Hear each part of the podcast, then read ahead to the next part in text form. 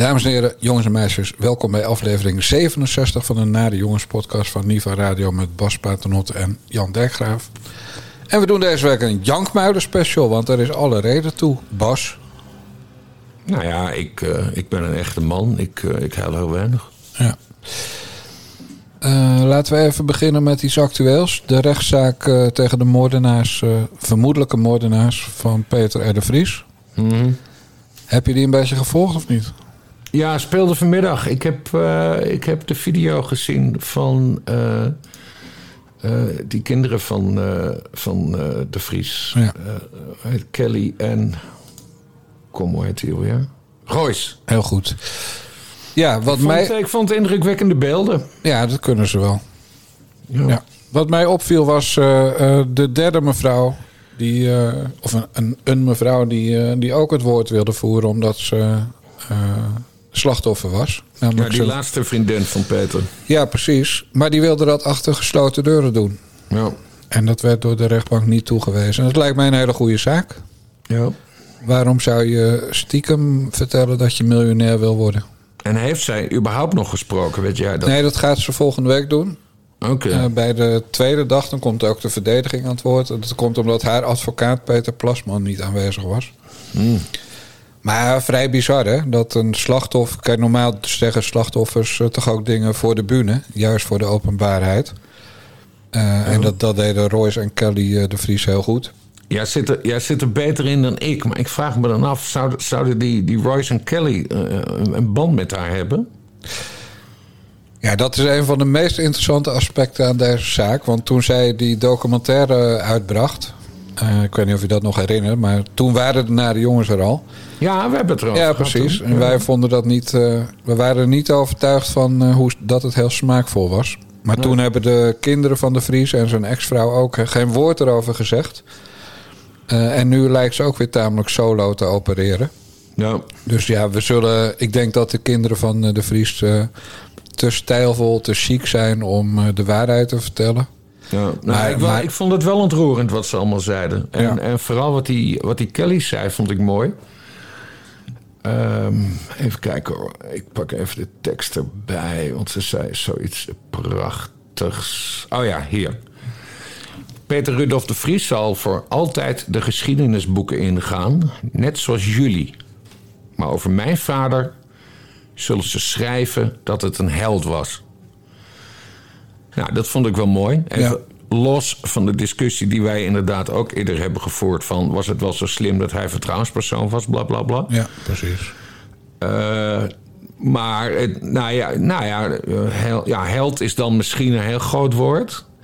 Maar ik begrijp precies wat ze ermee bedoelt. Van, ik wil, want Peter de, Peter de Vries heeft, behalve dan dat hij stront eigenwijs was... heeft hij nooit iemand iets misdaan of zo.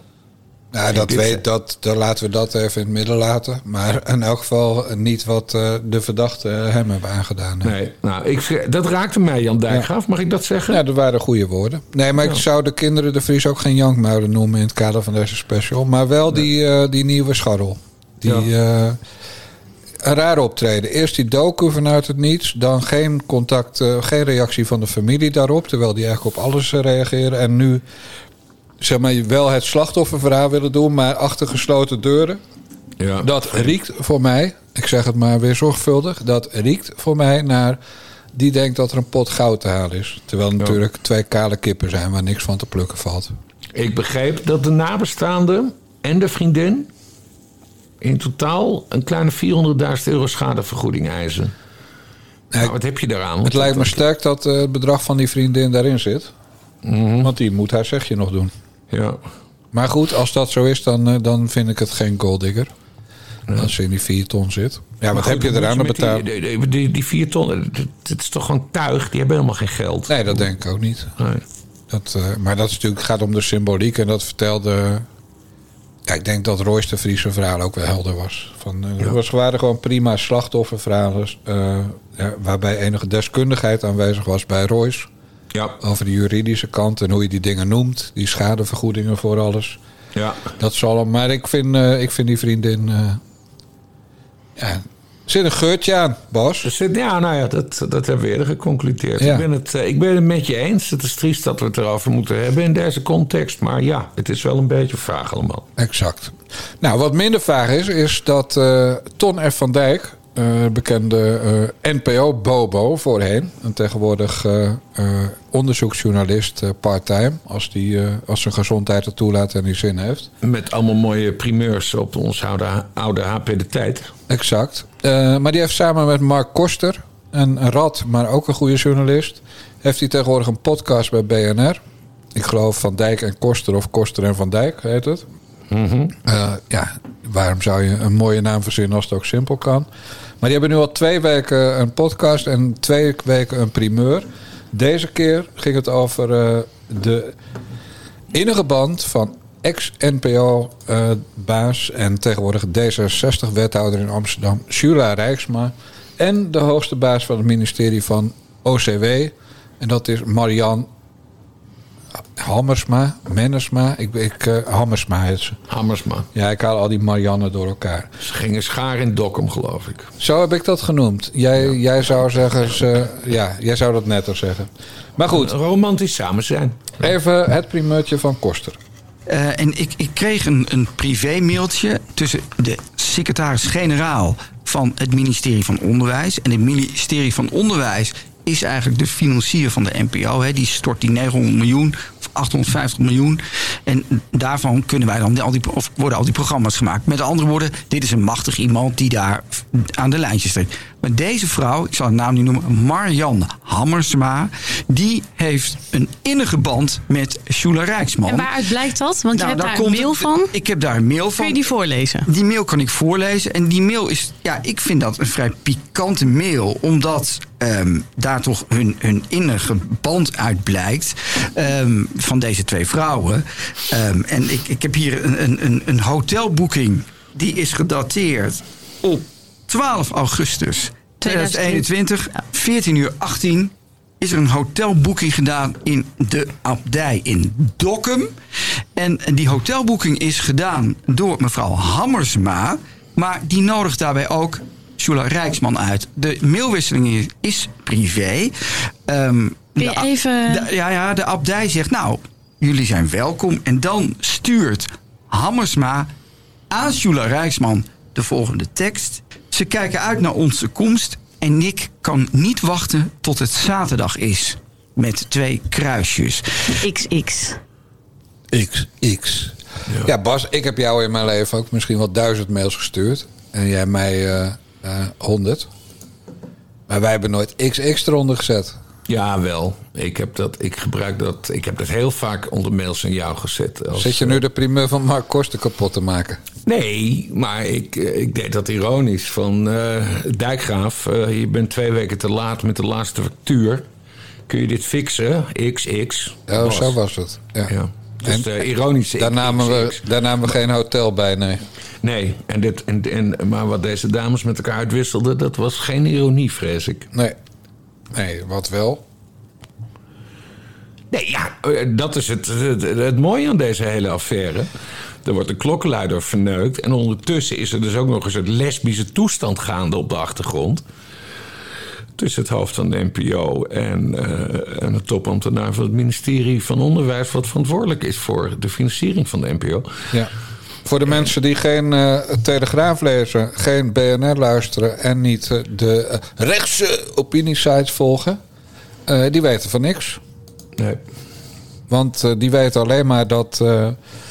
ja, die weten wel wat trouwens, want het ANP heeft ook een kort bericht gemaakt. Ik zal het op de allerkortst mogelijke manier vertellen. Een topvrouw van de NPO heeft zich als klokkenluider gemeld bij twee Kamerleden. Eentje van de VVD en eentje van het CDA. En, die kamer, en het verhaal ging dat eh, de NPO-presentatoren veel en veel te hoge salarissen betaalt. Veel hoger dan mag en daar trucjes bij uithaalt. Nou, de Kamerleden zeiden: jullie, eh, je bent een klokkenluider. Eh, we brengen je in contact met de hoogste, of met de minister Arie Slop toen nog van de OCW. Die ging over media. Die verwees eh, de klokkenluider door naar de hoogste ambtenaar, Marian Hammersma. Nou, en die klokkenluider die eh, heeft eh, in 2020 daar eh, haar verhaal gedaan. En nooit meer wat gehoord. Nou, en in de tussentijd blijkt dus die Hammersma te scharen. Het bed te delen, het hotelbed te delen met Shula Rijksman. Degene die verantwoordelijk zou zijn voor die exorbitante salarissen. En de Kamerleden hebben vorige week ook weer aan de bel getrokken bij, bij Ton F. van Dijk en Mark Korsten. Met, goh, wij gaan er nog eens even induiken. Nou, toen werd het een affairetje waar alle media over zwijgen. Behalve eh, de Telegraaf en de genoemde rechtse media en BNR. En toen kwam staatssecretaris Oesloe, ook van D66... die net als Shula Rijksman haar baantje te danken heeft aan Sigrid Kaag. En die zei, ja, ik ga hier toch intern nog eens naar kijken. Ja. En toen was het, eh, was het verhaaltje uitgeblazen. Zou je denken, want het is vandaag, zoals de vaste luisteraar weet, eh, dinsdag en u hoort dit op woensdag. En op dinsdag is na het vragenuurtje en de stemmingen altijd de regeling van werkzaamheden. En Martin Bosma, Kamerlid van de PVV, hij had het al aangekondigd, die wil een debat over deze affaire. En dat is een hele slechte dag voor D66 geworden vandaag. Want de Kamermeerderheid wil dat debat. Gaaf. Dus er komt een debat over Schula Rijksman, die doofpot-affaire, het scharen in Dokkum. Eh, nee, maar goed, Bosma heeft natuurlijk gelijk. Hè? Want alles Ja. loopt dwars door elkaar heen bij die, eh, bij die Rijksman. Hè, eerst al met, eh, met Sigrid Kaag, waar ze dus dan adviseur van, van was. Wat ze heeft toegegeven, terwijl ze chef was van de NPO. En nu ook deze toestand met die klokkenluister. Ja, die doken natuurlijk over Kaag. Ja. Ja. En eh, wat het mooie is, daarom kreeg Bosman natuurlijk zijn Kamermeerderheid. eh, Omdat er twee Kamerleden eh, van coalitiepartijen bij betrokken zijn. Die namen noemde je net, maar in ieder geval VVD. Nee, ik noem de namen niet. Harry van der Meulen. Van der Molen, sorry. Ja. En die Marokkaanse meneer. Ja, die Marokkaan van de VVD. Ja. Oh, vindt hij helemaal niet leuk dat ik dat zeg. doe maar nee, dat hij moet- aardig vindt namelijk. Hij Ja, dat zal best. Maar hij is ook de man die eh, samen met eh, Robert Dijkgraaf laatst eh, onze vriend van de PVV in het pak naaide.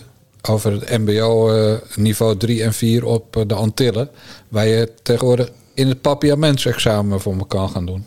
Oké, goed. Heel andere discussie. Gaan we het verder niet over hebben. Liever niet, nee. Het, maar het is dus echt, D66 denkt nu echt, kut, waar zijn we aan begonnen met de Schula Rijksman? Want het, Ja.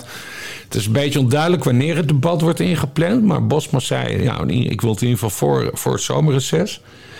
En er is een Kamermeerderheid, dus er komt gewoon een debat over Schula Rijksman. Ja, gaaf. Ik ben heel benieuwd hoe lang die wethouder blijft in Amsterdam. En wie waren er tegen eigenlijk? Debat, weet je dat? Nee, dat, dat, nee, dat heb ik niet helemaal opgeschreven. Daar was D66 ik tegen. Zie een, als, ik zie een Kamer... Ja, D60 was tegen. Eh, ik zie een Kamermeerderheid, Jan Dijkgraaf. Dat is wat ik dan opsla. Ja. Ik denk in Kamermeerderheden. Ik vind eh, Kamerminderheden zijn minder, eh, minder interessant. Nee, maar echt. Zou dit, zou dit, wat denk jij? Wat zegt jouw gevoel? Zou dit terugslag kunnen hebben op haar huidige functie Wat dacht je nou zelf? Tuurlijk als niet. wethouder in Amsterdam? Tuurlijk niet. Nee. Nee, we weten het. Ja, Bas, hoe, hoe lang loop je nou mee? Het gaat toch altijd hetzelfde? Ja, maar goed, ze, ze is nu echt een liability voor D66 Dat wel. aan het worden. Terwijl Ja. ze nog maar twee weken aan de slag is. Ik vind het heerlijk. Ja, kan hè? niet wachten. Ze verdient het ook echt. Gezien haar gedrag eh, als NPO-baas. Kijk, we moeten ook niet vergeten, ze is ver voor haar termijn afliep. Die liep Hmm. op 1 januari af. Maanden daarvoor is ze al op een zijspoor gezet. Kreeg ze een of ander diversiteitsflutbaantje. Wat ze Ja. ook tot april van dit jaar heeft gedaan. Of tot voor kort. Ja. Dus iedereen was dat mens zat. Ze kon helemaal niks behalve het imago van Shula Rijksman bewaken. En bezig zijn met haar volgende baan. ja. Want ze had al eerder in Amsterdam gesproken hè, met Van Danzig. Over een Ja. wethouderschap. Dus ja. Maar het dondert nu allemaal in elkaar. heerlijk. En, en in dit soort gevallen zegt mijn, mijn onderbuikgevoel... Er zijn natuurlijk nog veel meer affaires. Ja. Die, die gaan allemaal omhoog komen. Want ook in dat, dat, dat Hilversum zijn natuurlijk mensen die nog rekeningen met haar te vereffenen hebben. En ja, ja kijk, als je, als je een Kamermeerderheid hebt om een, om een debat over haar te voeren. Dat geeft die mensen in Hilversum die problemen met haar hebben en hadden. eh, ook meer ruggensteun om te zeggen van... oh, wij weten ook nog wel wat. En hè, dat ze dat dan laten lekken naar de Telegraaf of de Volkskrant of whatever. Ja. Wat wel grappig is, er was ook nog een, eh, een soort eh, hagiografie, heet dat geloof ik, over haar in het Algemeen Dagblad afgelopen weekend. En daarin waren twee omroepbazen uitermate lovend over haar. De een was Jan Slachter. En mag jij raden wie de ander was? Geen idee, zeg maar. Pet Huisjes. Ah, van WNL. Ja, die, eh, die kroop echt, hoewel ze van, eh eh, van Pottenstein is, zoals mijn gabber Jan Roos dat altijd noemt, maar die kroop echt in de reet. Ja. Helemaal. En dat snap ik ook wel, want Bert Huisjes kreeg in heel veel dingen zijn zin van Shula Rijksman. Centjes. ja, dan heeft ze dingen voor Bert Huisjes gedaan. Precies. En Bert Huisjes dingen voor haar. Bijvoorbeeld altijd klimaatgeneuzel en zo. En programma's geven aan Tjazia Mourali en A.J. Boekenstein. Ja. Nou ja, laten we het nog maar één keer, één keer zeggen. Eh, WNL is zo'n tegenvaller gebleken. Hè? Het zou een Ja. leuk nieuw rechtsgeluid eh, moeten zijn. Maar het is gewoon een likken, likken, likken naar de macht eh, omroep geworden. Ja, en nog erger, naar D66 vooral. Ja. Bah. Zullen we het even over een ander goor onderwerp gaan hebben? ja. Sigaretten moeten heel veel duurder gaan worden. Dat is een plan van de staatssecretaris die erover gaat. Hij wil dat sigaretten zo'n 40 euro per pakje gaan kosten. Roken is al een stuk duurder geworden. In 1975 kostte een pakje ongeveer 90 eurocent. En nu kosten sigaretten meestal tussen de 8 en 10 euro. Elk jaar wordt het weer wat duurder. De staatssecretaris wil dat een pakje in 2040 tussen de 30 en 47 euro kost. Ja, soms luisteren ook hele domme mensen naar ons. Ik denk, we doen maar even een fragmentje jeugdjournaal. Dan snapt ja iedereen het. ik steek er even op. Dat, eh, Goed, ja. Ik ben dus op mijn 44ste gestopt met roken. ja. Eh, maar daarvoor heb ik eh, gerookt voor twee levens. Dus heel veel. Mij gaat dit persoonlijk niet raken. Jij rookt nog. Wat vind je ervan? Ik kijk op mijn pakje en ik betaal nu 8,20 euro voor 20 sigaretten. Ik rook twee van die pakjes per dag. Ja, dat is best wel veel geld, hè? Dat is nu dus al 500 euro. en dat wordt dan, eh, ja, hoeveel is dat? Dan word je gewoon, gewoon 60 keer 40 euro, 2400 euro. Ja, nee, Zeg dat nou eh, goed? nee, maar goed, eh, je weet, ik ben een, eh, ik ben een klassieke kettingroker. Maar 2400 euro moet je gaan betalen als het 40 euro wordt. Ja, nee, weet ik. Maar ik ben een klassieke kettingroker. En eh, eh, verslaafd zijn aan sigaretten, hè? wat ik dus eh, wat ik ben. Mijn naam is Bas Paternot en ik ben verslaafd aan sigaretten. Eh, eh, ja, maar je komt er heel moeilijk vanaf. Ik heb, ik heb twee keer een half jaar ben ik gestopt. En met van die pleisters. En dan toch, en na één sigaretje na, en ging weer eens dineren. En dan toch één sigaretje, ja, daarna ging het weer helemaal los. Ja, ik ken het. Het, eh, er, is, er is pure kracht voor nodig om te stoppen met roken. En eh, of je nou zo'n pakje eh, nu 40 euro maakt, ik denk dat ik het dan nog steeds blijf kopen. Ehm, en ik denk ook dat je heel weinig mensen gaat overtuigen om, om te stoppen door het zo duur te maken. Want je hebt ook andere mogelijkheden. Hè? Je, kan, je kan check gaan roken. Of je gaat illegale sigaretten kopen. Of je gaat naar Duitsland of zo, waar de sigaretten dan weer goedkoper zijn. Nee, dat gaat helemaal, helemaal niks uitmaken. En, eh, Nee, zij, denken dat, zij zeggen nu rookt Twin. Maarten van Ooyen, staatssecretaris namens de ChristenUnie. Dat Ja. de, de schaamhaarverzamelaars die zich met alles achter de voordeur willen bemoeien. Ja. Maar die, die zegt nu rookt nog 20%. En op het moment dat, dit doet, dan dit, eh, dat we dit doen, verwachten we dat nog maar 5% rookt. Maar jij denkt dat het gelul is. Ja, nou, de, eh, de, de jeugd, ik vind dat wel een, eh, een serieus ding. Eh, daar, zijn, daar is het kabinet sowieso wel langer mee bezig. Hè? Roken voor de jeugd ontmoedigen. Eh, jongeren die, hebben, die, kunnen dat, die gaan dat niet kunnen betalen. Maar die, dan raken ze wel ergens anders eh, verslaafd aan. Nee, ik weet niet, ik weet niet wat de oplossing is. Ehm, Ik, ik ken trouwens iemand die wel weet wat de oplossing is. Vertel. Jerry King, nog wat. Afri, die heeft de oplossing. Die, die, eh, die gozer van Kick-Out Zwarte Piet. Oh, die, oh, Die had er iets over getweet. Dat moet je Ja. even vertellen aan de mensen. Nou, die zei van ja, dit is natuurlijk weer heel. Dit, dit gaat de kloof tussen rijk, Bas Paternotte, en arm, eh, uitkeringstrekkers van kleur en van eh, eh, niet kleur, blank. Eh die gaat de kloof tussen Bas Paternottes, rijke mensen en arme mensen weer groter maken. En dat is onaanvaardbaar. Dus dan maar verbieden. Rookverbod, overal. Ook achter de voordeur. Ja, dat, echt. Zo'n bizarre redenatie is dat van... We moeten het maar verbieden, omdat anders arme mensen de lul zijn. Ja. Zoiets zegt hij. Dat is de redenering, ja. Dat is marxistisch, communistisch. Jij, jij, hebt, jij kunt geen auto betalen, dus niemand mag een auto. Nee. Dat, dat is het idee. Jij kunt eh, niet... Oh nee, niet werken wil ik zeggen, maar dat, dat, daar geldt dat niet voor. Ja. Nee, dat, dat is de redenering inderdaad. Maar goed, jij bent gestopt op je 44ste. Heb je dat op wilskracht gedaan? Heb je dat met pleisters gedaan? Heb je dat met pillen Nou, gedaan? Ik, zoals je weet heb ik een vrouw die een stuk ouder is dan ik. Namelijk twee jaar en drie weken. Ja. En, en die rookte nog meer dan ik. En die zei, als ik nou niet stop met roken, dan, eh, dan word ik geen 50.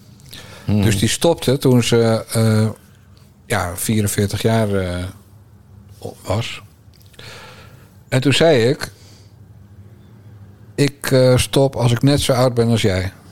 Oké. Dus ik wil net zo tot dezelfde leeftijd op de dag af hebben gerookt als jij. Toen dacht ik, ja, dan kan ik toch gewoon lekker nog twee jaar en drie weken roken. En toen ben ik buiten gaan roken. Uh, Ja. Dus dan stond ik op de veranda tv te kijken in de regen. Eh, zeg maar, heel treurig. Dan voel je al een loser. Dat is wel triest, ja. Ja, maar zo'n loser voel je dus ook in rookhollen in bedrijven en eh, rookruimtes in cafés en op vliegvelden. Dus dat loser idee, dat heb ik twee jaar en, en drie weken eh, gevoeld. Ja, en toen moest ik er dus aan. En, en omdat ik me heilig voornam dat ik niet op oudere leeftijd dan zij nog had gerookt, stond die datum gewoon vast. Op die dag zou ik stoppen met roken. En toen heb ik inderdaad eh, op wilskracht en met nicotinepleisters ben ik gestopt. Ja. ja wat, En daarvoor al honderd keer op Bas dat ik dan weer gewoon ging roken.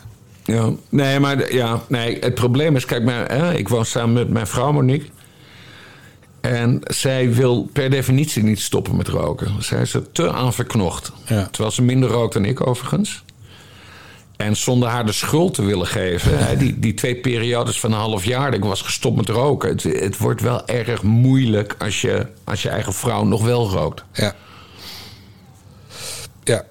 Nee, dat snap ik. Dat, dat is eh, vandaar ook dat ik toen buiten ging roken. Dus dan lukt. Maar daar heb je helemaal gelijk in. Nee, ik heb zelfs een boekje geschreven ooit hoe je moest stoppen met roken. Mijn allereerste boekje ooit. Voor een, in opdracht van een mevrouw die deed eh, eh, anti-rookacties met acupunctuur. Dus eh, ik, ik ken alle theorieën erover. En Alan en noem het allemaal maar op. En nicotine shit en dit en dat. Maar het enige wat werkt is... eh, ik wil er nu mee stoppen. Want dat, ja, dat is gewoon het enige. En als je het niet echt wil, dan gebeurt het niet. En ik moet zeggen, ik heb mazzel. Ik rookte drum. eh check dus vaak. Ja. En ik heb nog altijd als ik eh, drum ruik... dat ik denk van, oh lekker. Dat is het enige waarbij ik het heb. Alleen er rookt geen mens meer drum in Nederland. Nee. Dus dat is, eh, dat is mazzel. Want In mijn studententijd, toen ik echt op het dieptepunt van mijn armoede verkeerde. eh, toen rookte ik ook drum. En dus dan, hè, dat was dan zo'n zo'n blauw pakje, dat maakte je open en, en dan rook het al. Terwijl een pakje sigaretten, dat, dat ruikt niet. Daar zit helemaal geen geur aan. Maar die drum, daar kwam ook een heerlijke geur van af. Nee, Ja. dat snap ik wel. Ja, precies. Maar goed, eh, ik vind het dus een belachelijk idee, die prijsverhoging. Eerlijk gezegd. Nou ja, dat gaat ook niet werken. Nee, dus, ja, maar ze gaan het wel doen. Maar zorg als overheid maar gewoon, zorg maar gewoon voor gedragsverandering. Ga maar, ga maar al dat geld wat nu in eh, mannetjesmakers en, en framers en, en spinners wordt gestopt. Stop dat maar gewoon in goede voorlichtingscampagnes. Want ik ben er erg voor dat iedereen eh, die jong is niet begint met roken. Eh, Ja, de jeugd moet sowieso nooit beginnen met... Dat, is- dat, dat is stom wat ik heb gedaan. Ja. Ik ben op mijn zestiende Ja. gaan roken of Wie zo. niet? Dat had ik nooit moeten doen. nee, maar dat geldt natuurlijk geldt voor iedereen. Ja. En je, je stinkt, een uur in de wind, je kleding stinkt, je huis stinkt, alles stinkt. Dus het is goor. Maar ik, ik zal nooit mensen verwijten dat ze roken. Mag Nee. bij ons in huis niet van, vanwege de stank, maar dat terzijde. Kan lekker op de veranda, zoek het uit. Maar Maar eh, de overheid verdient er te veel aan. Dus als het 40 euro wordt, ja, dan verdient de overheid er eh, 35 euro accijns aan. Ja. Dus de overheid wil niet echt dat we stoppen. Net als de overheid allerlei andere dingen niet echt wil. Want ze verdienen er gewoon goud geld aan. Want ze kijken altijd met een schuin oog naar de staatskas. Exact. En zeker als er dan belachelijke projecten zijn, zoals nu met klimaat en stikstof. Ja, dan moet die kas goed gevuld worden. En niet te vergeten, de wapens voor Oekraïne. Ook heel belangrijk. Ik denk, ik, denk, ik denk wel dat je gelijk hebt dat, dat, dat de overheid, als ze het echt zouden willen, wat ze niet willen, het, het toch meer moeten zoeken in, eh, in communicatie, Ja. in ontmoetigingscampagnes. Ja, gewoon goede voorlichting. En, en Of mij een belastingvoordeel geven, dat zou ook ook. helpen. Ja, maar dat is weer, dan krijg je weer controlegezeik en zo. Gewoon Ja. op, kijk, nu worden ze op, wordt op school geleerd dat er meer genders zijn dan man en vrouw. Hè, lespakketten. Ja, liever heb ik lespakketten over roken.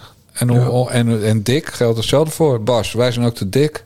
Ja, En dat komt omdat we er meer calorieën in stoppen dan dat we eruit bewegen. ja, Zo simpel is het. Nou, dat is ook belangrijk. ja. Maar voorlichting in plaats van dwang ben ik erg voor. En als, als voorlichting eh, ja, niet werkt, ja, heb je pech gehad. Ja. Maar goed, we hadden het over verslaving. Dus dat is natuurlijk het, het allerbeste bruggetje naar... Nou ja, nog even, nog even. ja. Misschien moet Maarten van Ooyen, hij was vroeger wethouder hier in Utrecht. Misschien moet hij ons maar bellen en dan beginnen we een, eh, een anti-rookautoriteit of zo. En dan zet hij ons op de loonlijst. En dan eh, bedenken wij in drie maanden een, een, eh, een masterplan of zo. ja.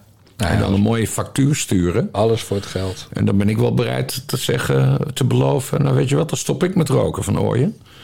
Ja. Overigens, eh, als jij Van Ooyen een keer tegenkomt op een van de grachten... Mijn, eh, mijn Thea zag hem op tv. Ik geloof Mhm. bij eh, Goedemorgen Nederland. En die draaide hem echt weg... omdat ze zich als een kleuter aangesproken voelde door hem.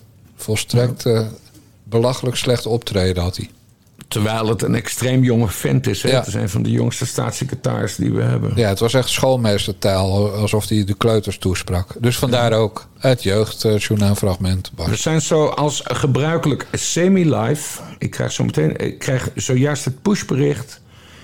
Openbaar ministerie eist levenslang tegen beide verdachten van moord op Peter R. de Vries. Ja, nou ja, gras is groen en de zon komt op in het oosten. Lijkt me een hele terechte Ja, natuurlijk. eis. Ja. Hoewel het voor de chauffeur wel veel is. Maar goed, ik ben geen jurist. Ik heet geen City Schitnismeet, geen Peter Plasman. Dus wat weet ik ervan? Nee, daarom. hey, Maar we hadden een bruggetje. naar de volgende verslaafde. Die, eh, die gejaagdheid is uit mijn leven ook gewoon. Ook sinds ik gestopt ben met eh, alcohol en drugs. Met hier en daar een uitgeleider nog. Zo moe van. Maar goed. Zo goed en zo kwaad als het kan. Want hoe lang ben je dan nu al... eh, Ik ben in augustus 2019 naar de kliniek gegaan. En toen ben ik een jaar lang helemaal eh, clean geweest. Toen ben ik teruggevallen door eh, corona. Wat, eh, wat, wat deed jij dan zoal voordat je... Een vodka, vodka of 20 op een avond. Dat is best wel heel pittig, ja. En dan een grammetje of twee. Kook? Ja. Jezus. Ja. Ja, Dat je, dat je dan nog staat hier. dat ik er nog ben, ja. Nou, het is wel een paar keer bijna misgegaan, kan ik je vertellen. Walen. Maar eh, ik ben er nog. Ja. Ja. Dat kan wordt. Maar knap hoor, sinds 2019. Ja, weet je hoe ik het zie? Eh, die terugvallen zullen blijven komen in mijn leven. Dat weet ik gewoon zeker. Omdat ik gewoon... Ik heb af en toe gewoon een soort van uitlaatklep nodig. Ja. En een jaar heeft 365 dagen. En als het dan 30 keer misgaat per jaar... Zo reken ik dan. Dan heb je nog steeds 335 dagen je best gedaan. Dat is mijn houvast. En ik probeer zo min mogelijk eh, van het pad af te gaan. En dat lukt in Dubai veel meer dan in Nederland. Ja. Zodra ik hier ben... Oh jongen, in Nederland is het echt... Wat is dat dan? Dat, is- is als je hier bent? Nou, je hebt het sneller dan je eten. Ja. Ja, dat is wel zo. Dat is wel zo. Je hebt thuisbezorgd en snuifbezorgd. Nou, snuifbezorgd is sneller. Ja, die staan er binnen 20 minuten. Ja. Het eten duurt een uur. Ja. ja, Maar ja. goed, eh, nee, ik ben daar helemaal veilig. Ja, helemaal, helemaal happy. Ik heb begrepen dat jij dit gezien hebt, hè?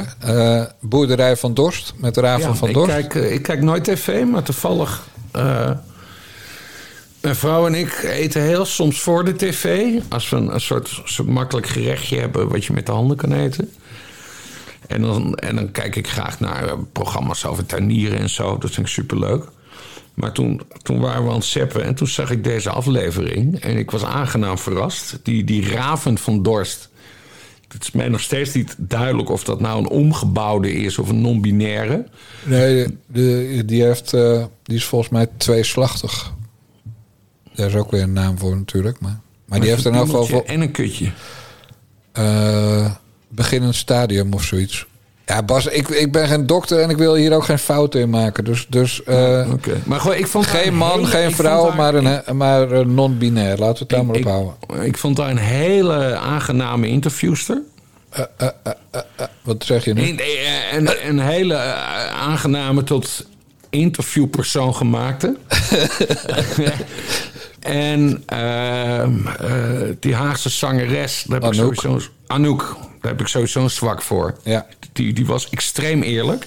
Ja. Maar waarom is iemand zo eerlijk? Dat komt omdat de interviewer de situatie schept dat je zo eerlijk kan zijn. Dus dat is ook weer een plus voor die, eh, Raven? voor, voor die raven. En ik moest voor het eerst wel een beetje lachen om die Gordon, want die was ook heel openhartig. En ze waren bezig in een tuin of zo. En, en hij had allemaal mooie schoentjes. En, en, en opeens kreeg hij een vieze broek. En hij, hij was bezig met een kippenhok. Ik vond, het, ik vond eigenlijk alles sympathiek aan die uitzending. Ja. Wat raar is, want die Gordon, dat is eh, een van de meest extreem ordinaire types op aarde. Nou ja, goed, je hebt zelf veel akkefietjes met hem gehad. Ja. Nou ja, hij was in deze uitzending ook buitengewoon ordinair. Laten we eerlijk zijn. Ja, maar toch, die openhartigheid sprak mij, eh, sprak mij aan. Maar goed, die openhartigheid, die... Ja, 30 terugvallen per jaar. Ja. Ja. dan ben je dus niet afgekikt, vriend. ik bedoel, ik, ik, ik, ik kan me voorstellen dat, dat als je in zo'n verslavingstraject zit, ja, dat je dan. natuurlijk, het kan iedereen gebeuren. Dan heb je een terugval. een terugval, ja. Maar niet 30 keer per jaar, vriend. Dan, dan, En dan maak, van, en maak van die 30 maar 60, hè? Want al, jij zegt eerlijk dat je twee pakjes rookt... maar de meeste mensen die twee pakjes roken... zeggen dat ze er één roken. Ja. Eh, dus als hij zegt dat hij zo'n 30 terugvallen per jaar heeft... dan bedoelt hij echt 60. Ja, Kortom, minimaal één keer in de week... hangt hij laveloos en eh, doorgesnoven op de bank. En je weet, hè, ik ben zelf ook een drinker, maar 20 wodka op een avond. En dan ook nog 2 gram cocaïne. Dat zijn wel monsterloads hoor. Dan, dan ben je wel heel erg aan het suipen en aan het schuiven. Ja, en als je dat dan elke week kan doen... Ja. en vroeger dus nog vaker dan één keer per week... ja, dan, eh, ja, dan, dan ben je zwaar verslaafd. lijkt Maar me. goed, was jij ontroerd door de aflevering? Of wat waren Nee, ik jouw al- gevoelens bij de Ik, aflevering? eh, ik, vond, eh, ik ben ook eh, dol op Anouk. Eh, en, en die vond ik eh, aandoenlijker. Kijk, Gordon, ken ik al, die, die foute grappen wel. Hmm. Ik vond Gordon ook niet zo open. Wat, me, wat ik heel grappig vond, eh, was een, een moment dat, eh, dat Raven buiten Anouk stond te interviewen... en dat Gordon er steeds als een kleinkind tussendoor kwam. Dat vond ik aandoenlijk. Van, Ja. hij is natuurlijk zo gewend dat er aandacht voor hem is. Aandachtshoer. Ja. Ja, precies. En, en verder, ik heb eigenlijk gelachen toen hij keihard weggast op het eind. Dat was een soort spontane actie. ja, toen stapten ze samen in de auto. Ja, en toen, en hij toen ging hij bijna vol gas dat pad. gas, Ja. Eindelijk opgepleurd. Nou, verder was het natuurlijk een relletje over zijn reiskosten. Hè? Hij had eh, eh, business class of first class gevlogen. En dat had de BNN-vara ruim 8 mil gekost. Nou, dat Mm. vind ik helemaal prima. Want hij vliegt als hij het zelf moet betalen ook. eh, voor dat geld. En als ze een buitenlandse ster moeten laten invliegen, betalen ze het ook. Dus daar zou ik niet over zeuren. sowieso genoeg poen. Ook dat. En eh, nee, maar goed, dat zijn gewoon nog bij tv nou helemaal normale kosten, denk ik. Dat, daar moet je niet over zeiken. Nee, wat grappig was, was dat Angela de Jong... Kijk, hij deed namelijk weer een echt Gordentje. Hij vertelde dat hij, eh, dat hij, Linda de Mol, voor ze met die Jeroen eh, Rietbergen... die viespeuk van The Voice ging samenwonen... dat hij er al gewaarschuwd had met... ja, maar je weet toch dat iedereen hem hier vieze Jeroentje noemt... Dus dan claimt hij toch weer eventjes dat, dat hij haar had kunnen behoeden voor, eh, voor alle ellende die haar nu is aangedaan. Ja, dat- Ja, en dat- dan herinner ik mij weer een verhaal dat eh, Gordon op een feest bij Linda de Mol eh, eruit is gezet. Omdat hij. eh, Volgens roddelpraat. het snuiven was. Volgens Roddelpraat. Ja. We waren er niet bij. We zeggen dus ook dat we gehoord hebben dat, of gelezen hebben dat. Ja, vermeend, vermeend. Ja. Exact. Hij is eh, vermeend weggestuurd eh, bij een feest van Linda de Mol. omdat hij eh, iedereen met zijn neus in de poeder liep te duwen. Volgens Roddelpraat.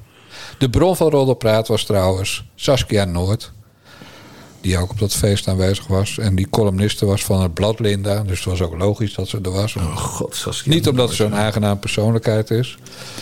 Maar goed, eh, Angela de Jong van het Algemeen Dagblad... die haakte in op Gordons loslippigheid over Linda de Mol. Eh, en die schreef, eh, geloof ik, ook weer een column erover... maar ik lees het AD niet meer. En daar reageerde Gordon als een kleuter op op Instagram. Ik heb even wat kreten genoteerd. Zure takkentrol. Algemeen dieptepunt. Je hebt jezelf al enorm voor lul gezet laatst. Dan heb ik het niet over dat shot van achteren... bij even tot hier van je enorme dikke volgevreten reet. Je zaait haat en negativiteit dag in dag uit... in een maatschappij die al enorm onder druk staat... Ik vind wel dat je teruggefloten moet worden door je hoofdredacteur. En dat die erop wijst dat je een voorbeeldfunctie hebt. En je moet stoppen om mensen willens en wetens kapot te willen maken. Je bent een troela. Laat aan je kinderen zien dat je ook een goed mens kan zijn. In plaats van de enorme trut die je tentoonstelt keer op keer. En als je dieettips wilt, ga een jaar paardrijden op een Fries molenpaard. Nou, dat soort dingen, dat is zo typisch Gordon. Dan had hij dus weer een van zijn 30 terugvallen. En pakt hij zijn telefoon en gaat hij op Instagram wat Ja. zitten tikken. Ja, ik heb weinig met Angela de Jong. Maar dit is, ja, dit, dit is wel de typische, typische Gordon eh, natuurlijk. Niveauloze, ordinaire teringleier is het. Ja. Echt waar, die gast. Ik heb, ik heb, in dat, dat, ik heb dat een lang fragment genomen. Omdat ik dacht, ja, er zijn aanknopingspunten om het leven in Nederland leuker te maken voor alle mensen. Hij wil eigenlijk niet geen terugval hebben met drugs en, en, eh, en eh, alcohol. Nou, hij zegt dat het in Dubai lastiger is om aan te komen dan hier. Ik zeg dan, blijf lekker in Dubai met je dikke reet. Ja. Vieze, vuile patser. Ja, maar dat is die Dan doe je wat goeds voor de mensen. Nee, maar dat is die overeenkomst waar we net over hadden met, eh, met stoppen met roken. Het werkt alleen als je het echt zelf wil. Nou, hij wil het dus niet. Nee, hij wil ook helemaal niet in Dubai blijven. En verder, hoe kan je Dubai nou als homo een geweldig land vinden? Ja, ik ben heel benieuwd hoe die daar aan zijn grief komt. Want dat, daar staat volgens mij zelfs de doodstraf op of zo. in Dubai. Ik weet niet of, misschien hebben ze een geitenboerderij in de buurt. Ja. Geen idee. Nee, dat weet ik, dat weet ik niet hoe dat daar zit, Bas. Hele platte grap hoor, over geiten. Ja. Ja, hallo, zo ben ik. Daar heb je Ja, me voor ingehuurd. de- de Gordon je in zei, Dijkgraaf, ik ben hier Er voor de zit ook stijl. Een Gordon in jou. Er zit een Gordon in jou, Jan. Zeker weten. ja. Als het gaat om, om foute grappen, zeker weten. Ik ben niet leuk, maar wat, ik, wat pogingen tot grap zijn, is bijna altijd ordinair bij mij. Nee, maar het aanknopingspunt voor ons allemaal is: Gordon, blijf in Dubai. Kom niet terug. Ja. En, en wat je daar doet met, met jochies, doe dat vooral in je flesje. Of in, in je appartement, of in je villa. Hoe weet ik wel hoe we het moeten doen. Je kasteel, eh, boeien. Maar blijf gewoon daar, man. Ja. Niemand zal er een traan om laten als Gordon altijd daar blijft. Ja, nou, ik vond het toch mooi tv, maar dat kwam vooral door die Anouk, waar ik echt, echt ik smols bijna. Ja, maar Raven is ook echt goed. Ja, die Raaf is ook echt Ja. goed. Ja. Anouk zei, zei ook nog het, hè, in plaats van hen. Ja. Ik, weet niet, ik, ik word oud, ik weet niet wat ik moet zeggen. Nee, Anouk is gewoon eh, leuk. ja. Ja, ook geen katje om eh, zonder handschoenen aan te pakken, Bas Paternotte, denk ik. Nee, een grote mijl, maar op een gegeven moment, hè, want dat zei ze van, ja, ik, eh, ik heb er wel moeite mee om mezelf bloot te geven. En eh, op een gegeven moment zei ze van, oké, nu ben ik klaar, ik ga nu naar bed. Ja. Gaan jullie maar verder. Ik vond heel cool. gezeik zat, ja. Ja. Ja, verder zijn wij toch kansloos bij Anouk. Ze valt op eh eh, gepigmenteerden, begrijp ik. Nee, Bas. Een lul moet minstens 23 centimeter zijn bij Anouk. Oké. Laten we nu maar naar het volgende onderwerp gaan, want we zakken nu toch weer af naar dat Gordon-niveau.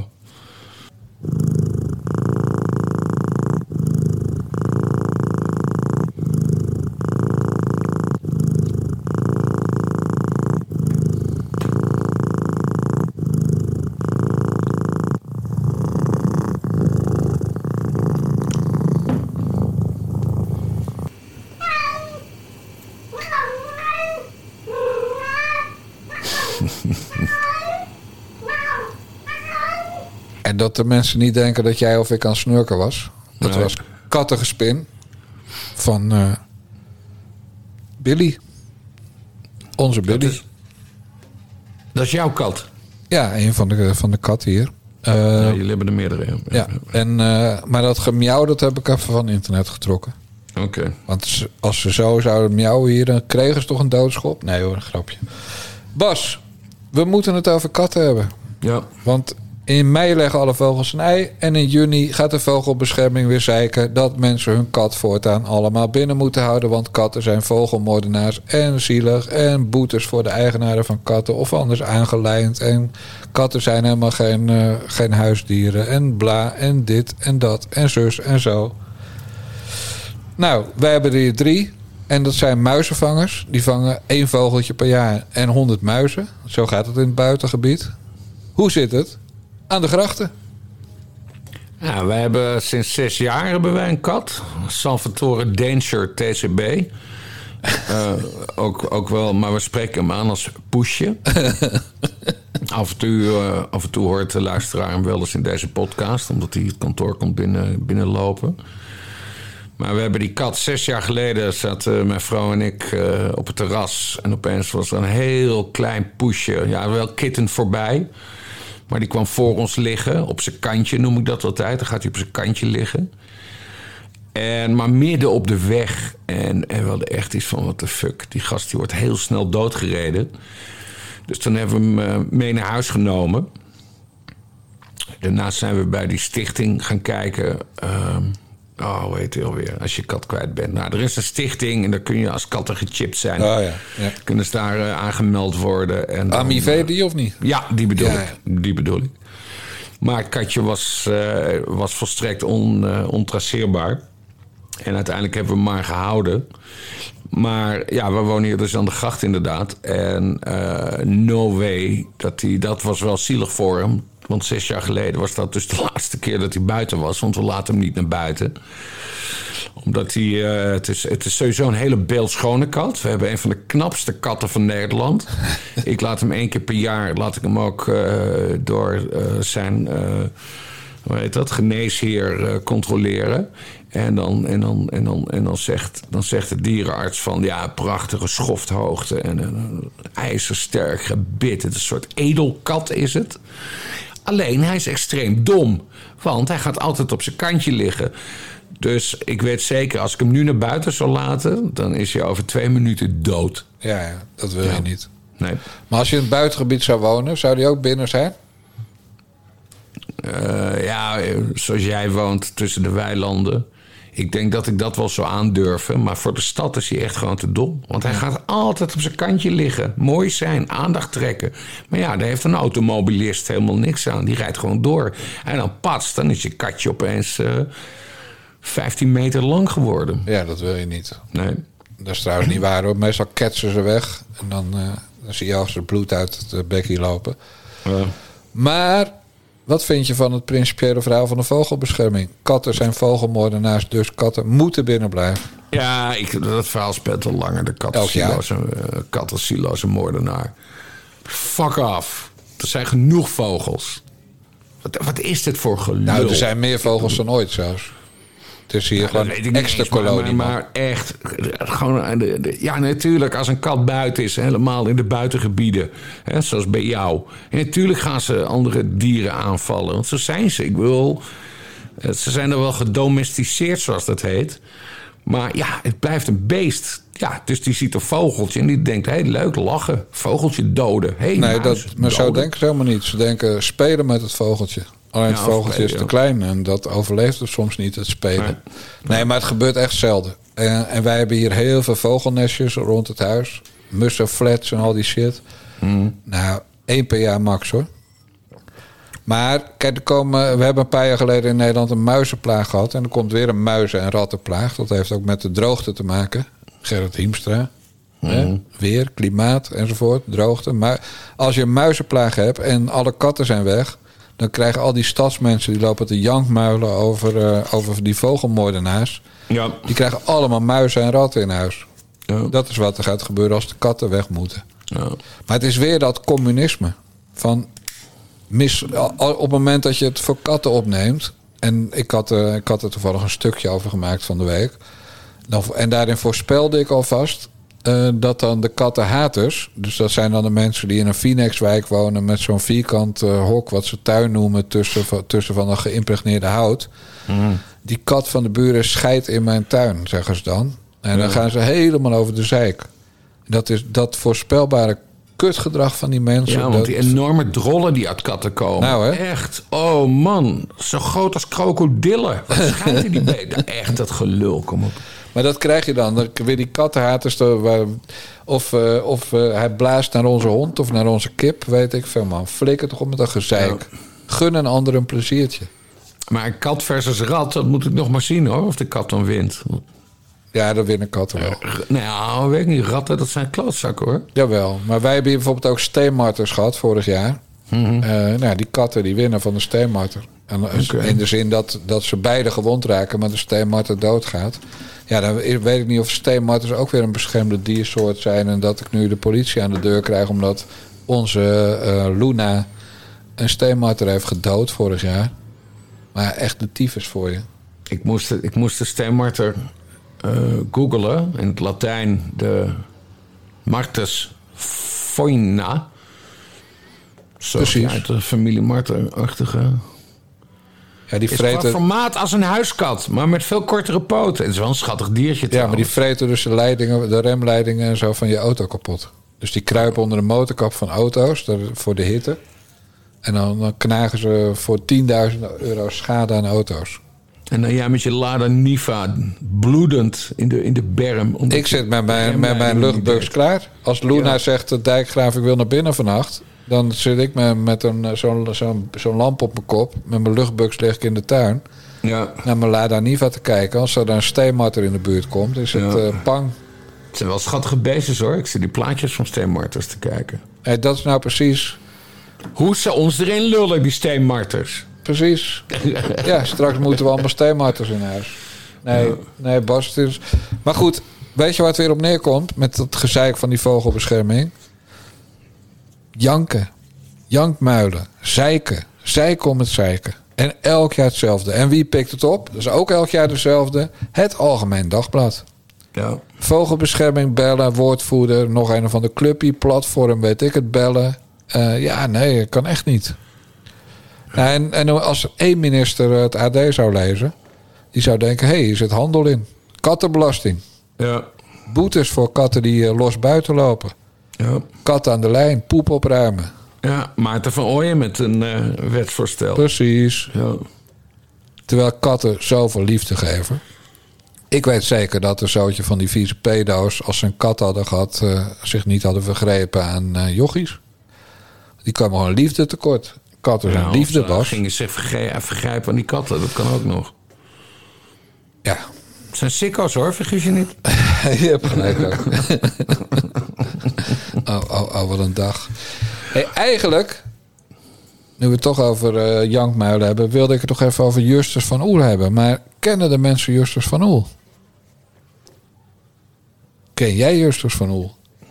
Oh, ik dacht dat we een fragment kregen. Nee, ja, dat krijgen we misschien, maar misschien skip ik het. Dus het ligt er even aan wat jij vindt. Moeten we Justus van Oel doen of laten we hem zitten? Ja, ik las het in het draaiboek. En ik, volgens mij heb ik hem zelfs wel eens ontmoet. En hij heeft op TPO, heeft hij jaren geleden een serie geschreven over zijn vriendschap met eh, onze gezamenlijke collega eh, Theo van Gogh. Dat zou voor hem pleiten. En ja, hij was er mij bevriend, maar het werd natuurlijk ruzie uiteindelijk, omdat Theo met iedereen ruzie ging maken. Eh, maar ja, ik- ja, vind heel weinig van Justus van Oel, geloof Ik ik. heb hem ontslagen in 2002. Ja, maar je hebt toen eh 20, 20 columnisten eruit 20 geflikkerd. columnisten Ja, ontslagen, ja. waarvan hij er één was. En eh, ja, na wat, hij, wat er nu rond hem speelt, moet ik eerlijk zeggen. Nou, weet je, ik ga het gewoon, ik ga het even laten horen Zodat de mensen geluid bij Justus van Oel hebben. Want Ja. hij zat vroeger in een cabaretgroep met Erik van Muiswinkel. Je weet wel, Oh, die, eh, die, die vreselijke eh, kwal uit Haarlem. Die, die als je hem in Haarlem tegenkomt, is dat altijd in een kroeg in de buurt van het Spaarne. Eh, en dan zit hij niet aan de cola, zullen we maar zeggen. Maar daar had hij ooit een cabaretgroep mee. En verder schrijft hij tegenwoordig boekjes. Eh, vrij kansloze boekjes, want u hoort er nooit iets van. Maar goed, dit is de stem. Dit plein staat vol met mensen die er niet zijn. Geen wappies, geen gelijkheidsstrijders. Dat gras droeg de voeten van het legioen van MeToo. Ergens echoot dat wonen een recht is. En we hadden groot gelijk. Allemaal, altijd. Want vrijheid is te mogen zeggen wat een ander niet wil horen. Aangedaan, tekort gedaan, verongelijkt, Nou, ik gooi dit dus uit. Dit was een van de gedicht wat hij stond voor te lezen bij de demonstratie in uiteraard Amsterdam. eh, tegen de oorlog eh, in Oekraïne. Nou, en er werd eh, op het eind ook lauwtjes geapplaudiseerd. En ik snap dat. Dat was zo'n beleefdheidsapplausje. Maar goed, Justus van Oel. Mis, of gestopt als cabaretier. Ik wilde zeggen mislukt, maar dat weet ik helemaal niet. Want ik heb dat zak en as nooit gezien. Maar gestopt. En nu schrijft hij boekjes. En hij vindt blijkbaar geen uitgever, want hij geeft ze uit via Brave New Books. Eh, dat is een winkel van Bol waar je hele hoge prijzen moet vragen om heel weinig aan je boeken te verdienen. En Justus van Oelbas had een geniaal idee. Die dacht: als ik nou andere schrijvers die ook geen uitgevers kunnen vinden, oproep om samen op een website te gaan staan. En dan kunnen de mensen via die website die boekjes kopen. En dan maak je als schrijver veel meer winst dan wanneer mensen het via Bol kopen. Mensen die dus wel eh, van boeken die dus wel een uitgever eh, hadden. Eh, en ik ga niet alleen dat een goed idee droppen als goed idee bij mijn vrienden in Amsterdam. Ik ga ook meteen die website beginnen. En Justus van Oel die ging naar mijndomein.nl of een andere websiteboer. En die registreerde. En die was nog vrij, heel bijzonder. www.hierverdienenschrijversbeter.nl Hier Verdienen verdienen schrijvers beter.nl beter. Hier verdienen schrijvers beter. Punt. Nou, jij hebt nu die site voor je, hoor ik. En dan wat Hier zie jij? Hier verdienen schrijvers beter. Ja, en wat zie jij? Jij ziet 1994 op je scherm staan.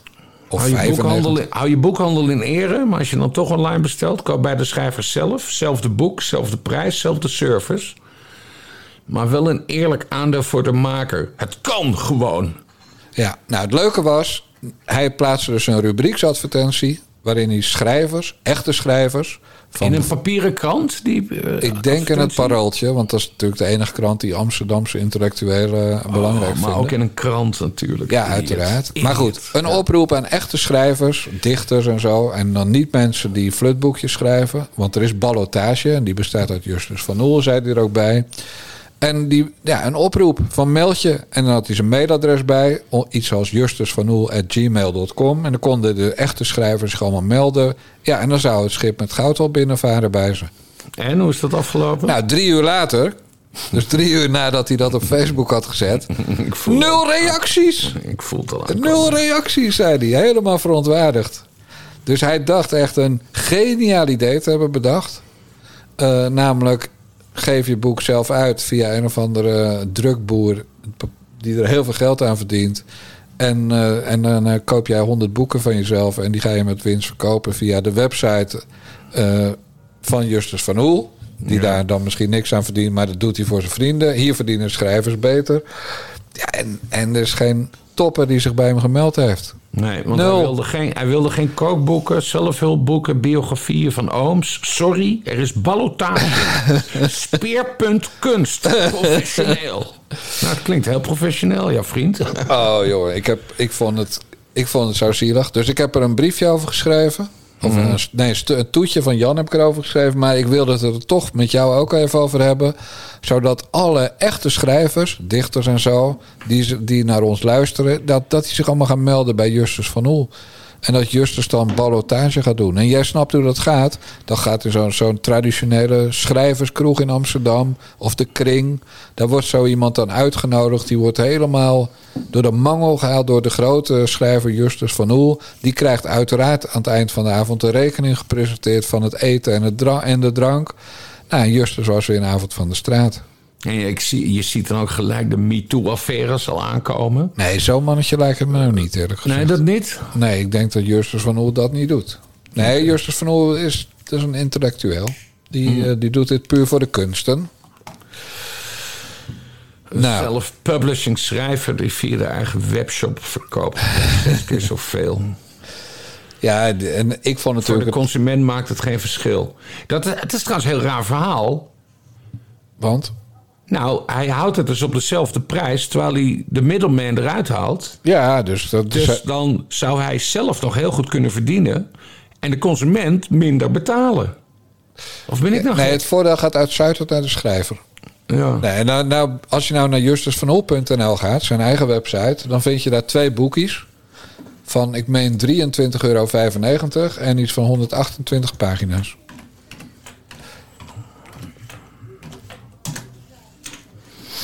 Ja, sorry mensen dat jullie dit moeten doorstaan. Maar er zal maar één schrijver ontdekt worden dankzij de oproep van Justus van Oel. Eén kunstenaar uit ons midden.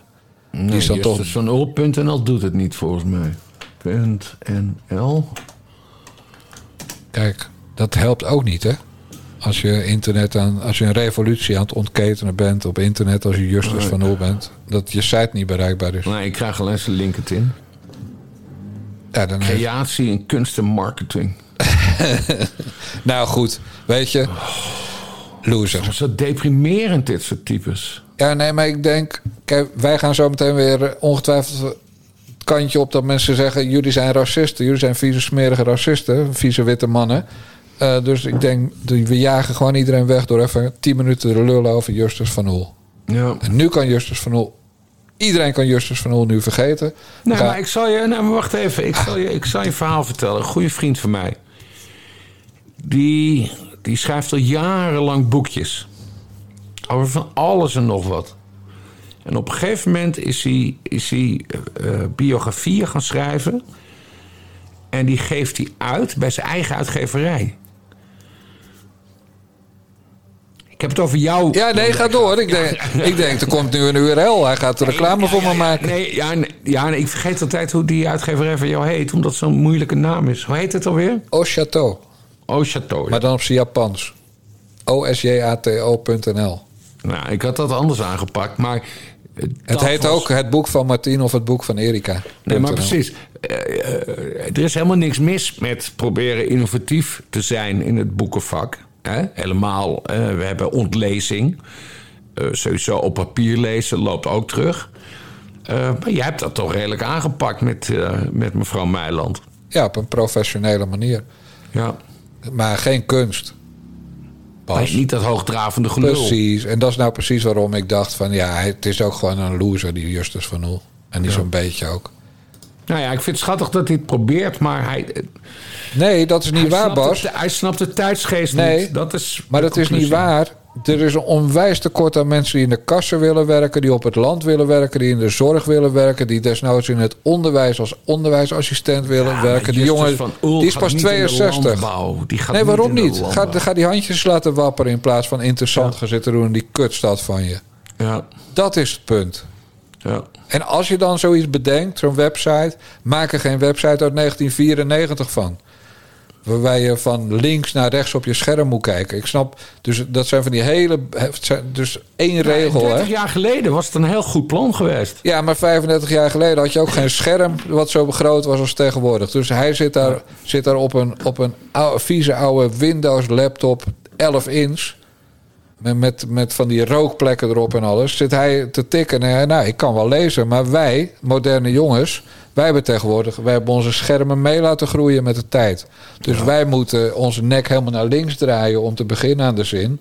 En dan helemaal naar rechts om het eind van de zin te halen. Dus wij doen aan, Justus, let op, kolommen. Ja. Ja, dat, Bas. Het is gewoon Het, het, ik, wil, belachelijk. ik wil naar een ander onderwerp. Het deprimeert me ook. Ik vind het ook zo lullig voor hem. Want hij heeft het zelf natuurlijk niet door. Nee, dat is erger. Helemaal in die oude, Maar nu- oude cultuur. Maar nu toch wel. We hebben hem toch weer geholpen. Hij kan gaan solliciteren, hij kan naar een uitzendbureau, hij kan eh, de landbouw laten we dan zitten, maar hij kan in de zorg gaan werken, kan hij voorleesopa worden in een ziekenhuis of zo. Ja. Of een hospice. Dan, kijk, in die hospice willen ze mensen in principe zo kort mogelijk. Je weet wat het is, toch? Ja, ja. Hospice. Ja, dan willen, willen ze mensen in principe zo kort mogelijk hebben. Dan zeg ik, nou, laat Justus van Oel uit eigen werk voorlezen. Ja, toch? Ja, Ja. Als ik er ooit terecht kom- Van Oel, eh, we willen heel graag dat u komt voorlezen. Ja, als stel dat ik er ooit terecht kom, wat God verhoede, dan zeg ik, nou, ik wil toch dood, doe mij Justus van Oel boekjes. Ja, goed voor de doorstroming. Precies. Ja, zo werkt het toch, Bas? Goed, we gaan serieus eindigen. En ook over eh, Quincy Promes eh, werd deze week gesproken. Nadat jij een eh, Instagram-post had geplaatst om hem te feliciteren met het winnen van de beker. Zijn winnende doelpunt in die Russische bekerfinale. En ja, dat maakte toch wel weer het een en ander los. Was, was je daarvan bewust dat dat het gevolg zou zijn? Nou ja, ehm, ik ben helemaal met mijn hoofd bij de wedstrijd hoor. Dat snap ik, maar ja. Kijk, Quincy en ik hebben een hele sterke band. En ik was gewoon heel erg trots dat hij daar eh, die prijs heeft gepakt. Eh, dus we hadden, ik had hem aan de telefoon. We hebben samen eh, ja, vreugde tranen gelaten. Omdat niemand natuurlijk echt weet wat er allemaal aan de hand is. Iedereen weet het, denken ze. Maar ik heb me daar gewoon uit, uitgesproken. En ja, misschien had ik hem alleen moeten feliciteren, weet ik niet. Maar ik ben ook gewoon een mens die zijn die zijn broer steunt in moeilijke tijden. En eh, ik, eh, ik was heel erg blij dat hij daar een prijs heeft gepakt. En dat hij eh, ja, al die negativiteit zeg maar, in, in positiviteit omzet. En eh, ja, daar wil ik het bij laten. Die broer van, Quincy, van, die broer van Memphis Depay, Quincy Promes, die staat dus terecht wegens poging tot moord of doodslag op een neef met een mes in zijn been. Promes, Promes had, had zijn neef met een mes gestoken. En Promes zit nu in Moskou, toch? Ja, die voetbal die is gevlucht van bij Ajax en naar Moskou, ja. Ja. Wat vind je daar nou van? Dat hij het voor zijn brouw opneemt? Ja, ik, eh, ik vind het allemaal heel, eh, niet erg slim van de paai. Hij, eh, ik denk dat de paai misschien, los van zijn uitstekende kwaliteiten doorgaans. Ja, dit is gewoon het voorbeeld eh, van het door en door verwende voetballer die zijn eigen morele diagram niet meer eh, op orde heeft Ja. van eh, wat hij net zegt. Van ja, maar mijn broer. Die zet die negativiteit om in positiviteit. Ja. En die negativiteit is dat iemand heeft neergestoken. Zelf. Idiot. Precies. Ja. Oh, wat erg. Dus, dus jij hebt nog nooit een winnende gescoord in een bekerfinale en ik ook niet. Dat komt dat we niet eerst een neef van ons in zijn poot hebben gestoken met een mes. Nee. Dan, dan hadden we de negativiteit gehad heel veel. Hadden we kunnen omzetten in een winnend doelpunt, Bas. Wij snappen er weer geen reet van. Hoe oud is de paai eigenlijk? Ja, die is toch wel ouder dan 11. Echt, het, het, het is gewoon... Het is een van de beste wingbacks die we hebben. Maar verder... Ja, het is gewoon... Dit, dit is... Kijk, ik, zou, ik, ik kan het op zich nog billijken dat je zegt... iemand is een vriend van me. En, en op die leeftijd noemen ze dat een bro. Eh, en ik neem het op van mijn vrienden. Dat kan ik op zich nog wel billijken. Als ze op het moment dat die vrienden dan schuldig worden bevonden... dan ook zeggen... ik zat ernaast. Dat heb ik eerlijk gezegd liever... dan dat mensen hun beste vriend laten vallen. Eh, ik, ik zeg Glennis Grace als voorbeeld. Dus er is tegenslag in het leven van iemand die zogenaamd je beste vriend is. Je bent zelf Fred van Leer. Voor jouw informatie een of andere stylingnicht. En dan zeg je, Glennis, stort maar in elkaar. Dat vind ik niet chic. Dus beter neem het voor iemand op. Maar ik wil dan ook dat de follow-up er komt op het moment dat ze wel schuldig worden bevonden. Ja. Dus dat je dan ook achteraf zegt, als je Memphis bent en je hebt een hele grote schare aanhangers, want dat heeft die, hè, jongeren, kinderen, voor wie je een voorbeeldfunctie hebt, dan moet je tegen die kinderen dan ook zeggen: Ja, mijn bro is wel in de fout gegaan. En het is wel terecht dat mijn bro de cel in gaat. Ja. Maar dat ontbreekt er altijd aan. Ja. Dus het is gewoon: ik neem het voor mijn vriendje op, punt. ja. Nou ja, wij hebben hetzelfde meegemaakt, zoals je weet. Ja. Ik weet niet meer precies waar je op doelt, maar. eh, Siewert. Oh, Siewert. Nee, die heb ik meteen laten vallen. hetzelfde. Ik voelde een grote loyaliteit naar Ik niet. En Oh god. Nee, jij niet, maar ik wel. En, en op een gegeven moment dan moet je tot je laten doordringen van... het is gewoon heel fout wat Siewert heeft gedaan. Ja. En dat moet je dan durven uitspreken. Nou, daar heb ik een, een korte tijd moeite mee gehad. Niet dat het voor wie dan ook interessant is... hoe ik eh, tegen Jawel. aankeek. Ja, je bent ook een mens van vlees en bloed. Met Ja, gevoelens. dat is ook waar. Ja, maar ik ben geen jangmuil. En eh, het thema van deze aflevering. Maar nee, ehm, ik, ik, ik, ik, ik, als we dus dan Siewert van Liende vergelijken met Quincy Promes... die zijn eigen neef neersteekt... dan snap ik de paai wel dat hij moeite heeft... om zijn maatje direct af te wijzen. Maar wanneer, is, wanneer was die toestand met Promes? Dat is toch ook alweer twee jaar geleden? Ja, dat loopt al een tijdje, ja. Zou de paai dan echt niet hebben nagedacht van eh, wat vind ik er eigenlijk van? Ja, maar Nou, Quincy zegt dat het niet waar is. Nee, hij heeft het dus niet gedaan. De paai Ja. heeft er niet over nagedacht. Nee. Ben gewoon een mens en steun hem in moeilijke tijden. Ja, gelul. Ja. Ja. Zou het ook te maken hebben met het feit dat ze allebei van kleur zijn? Dat, dat, dat de racismekaart getrokken gaat worden van... eh, als Promes eh, blank was geweest, had hij niet vastgezeten... of wa- was hij niet eh, voor de rechter gekomen wegens poging tot moord? Nee, maar Promes, het slachtoffer van Promes, die had ook heel veel pigment, meen ik. Ja, bij een neefje is die kant dus wel aanwezig. Ja. Ja. Ik geloof dat het ook onmogelijk is dat het een blanke zou zijn. Een Ja. neefje van, tenzij het een geadopteerd neefje was. Heb jij een goed punt, Bas. Maar goed, je zet me wel een beetje voor het blok. Want wat ik dus, mens, wat ik dus Fred van Leer verwijt in het geval van Clarence Grace... laten vallen, dat het, heb ik dus bij Siewert gedaan. Vanaf dag één dat de Volkskrant die primeur had... heb ik gesteld, eh, ja, die, die kiddo is fout. Ja. Nou ja, dat was, dat was een hele moedige conclusie van je. Ook om het zo kort te doen. Maar ik heb daar nog. Ik heb daar wat langer over gedaan. Een paar maanden. Totdat het. Hè, toen je totale plaatjes zag.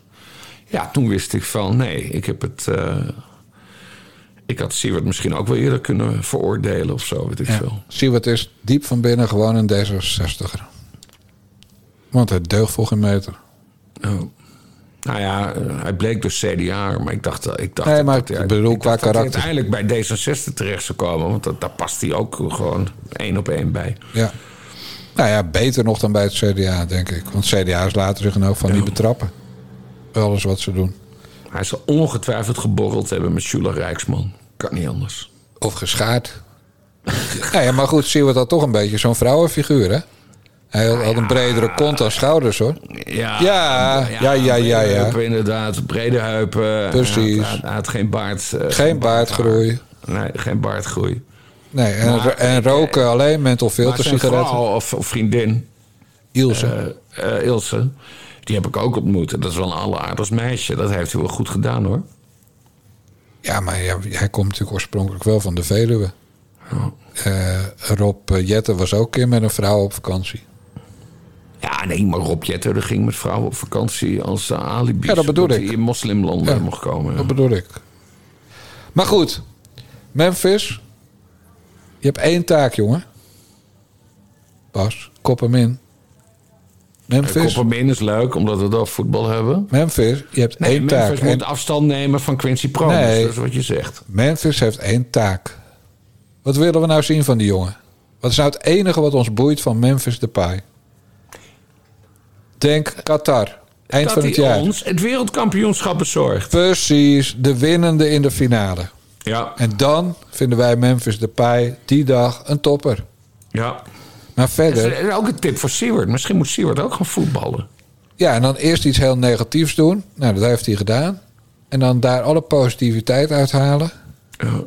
Alleen denk ik dat Siewert volstrekt aansportief is, eerlijk gezegd. Ja, maar die kan nog geen bal vangen. Nee, Die nee, kan niks. nee, die kan Memphis is, niks. een- is geen wingback trouwens. Dat was een grapje. Maar, Ja, dat weet ik. Maar ja, je, je dacht, ik heb eh, Denzel Dumfries al als wingback. En er kan maar één wingback op rechts staan. Nou, Denzel heeft toch nooit iets doms gezegd, hè? Eh, dat weet ik niet. Nee, die heeft toch nooit iets doms gezegd. Ja, wie trouwens ook, dezelfde reden, wat je net zegt. Denzel Dumfries, die weet wel wat gewoon hard werken die kent is. zijn taak. Niet lullen, Gewoon eh, 350 kilometer in één wedstrijd heen en weer rennen. Goede voorzetten geven. Soms even puntjes zetten. Puntjes zetten. Eh, Voetbal is voor mij bij, sinds de jaren 30 niet meer veranderd. Hè? Met een lederen knikker. Jij hebt Abel Lenstra nog zien voetballen. Ja, die heb ik nog zien voetballen. In, eh, hij heeft een eigen stadion hè, in Heerenveen. Dan ben je. Ja. Ja, vertel, je Nee, vertelt me nu nieuws. Dus ik ging heel vaak naar het Abelensta stadion. Ja. Na het badminton. Ja. Hey, eh, wij gaan eh, deze week ook weer eh, bellen met Bassie voor de abonnees. En mensen kunnen zich abonneren via petje.af naar de jongens. En Ja. we hebben nog 109 eh, petjes nodig. Voor we een tweede wekelijkse podcast gaan maken. Exclusief voor onze abonnees. Dus, dus een bellen met Bassie is eigenlijk één onderwerp spontaan. En die tweede die gaan we dan ook echt samen opnemen. Niet digitaal. Maar ik kom naar Utrecht met de Lada Niva. Ik ga tegenover je zitten. Installeer de shit. Ga tegenover je zitten. En we lullen een uur. En bij duizend gaan we er ook beeld bij brengen. Eerder niet, want ik heb een pokkekel aan hoe ik eruit zie en hoe jij eruit ziet, als ik eerlijk ben. ja. We zijn niet eh, van die gladde jongens. Zijn- Oh, dat vind ik wel een mooie, ja. Want we hebben dus op dat petje punt af naar jongens... hebben we dus van die doelen. Precies. En dan duizend, Dan wordt het met beeld. dat we er echt een camera op zetten. Precies. Ja, Dat meerdere goed camera's. idee, Jan. Goed idee. Ja, dus 500. Daar hebben we nog, nog iets van 110 eh, abonnees voor nodig. Petje.af slash naar de jongens. en, eh, en een van de leuke dingen is dat we altijd de nieuwe abonnees bedanken. eh, met een, ja, tijdens het spelen van een van de vrolijkste liedjes die ooit gemaakt is in de wereld. Luistert u maar. We bedanken deze week John, Yvonne, Peter, Dennis, Emmetje, Stefan, Frank, Bas, Peter, Luc, John Olaf, Serge Paul, Carla en Sigrid. He said, Hey, buddy, can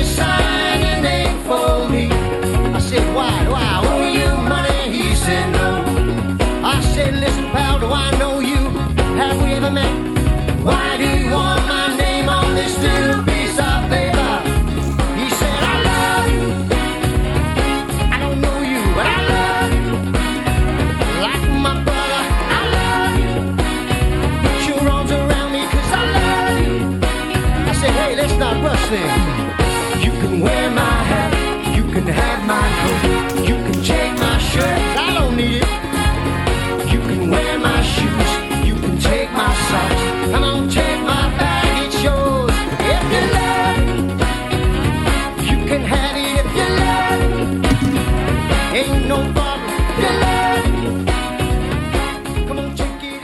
Dames en heren, jongens en meisjes, dit was de 67e aflevering van de Na de Jongens podcast van Niva Radio. Onze website is nivaradio.nl. Abonneren kan via petje.af slash Jongens.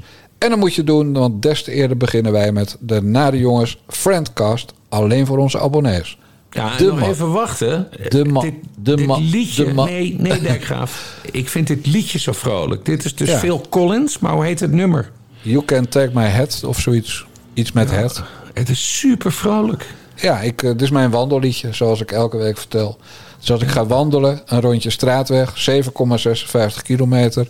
dan draai ik dit nummer een keer of tien. Naast Ja. wat andere muziek. Want dit is een heerlijk wandeltempo... als je op hartslag 120 vet wil verbranden. Mensen, Oké. Nog even die website, want ik praat er doorheen. petje.af slash naar de jongens. Ja, heb je hem? Ja, we hebben hem. De mazzel. Doei, doei.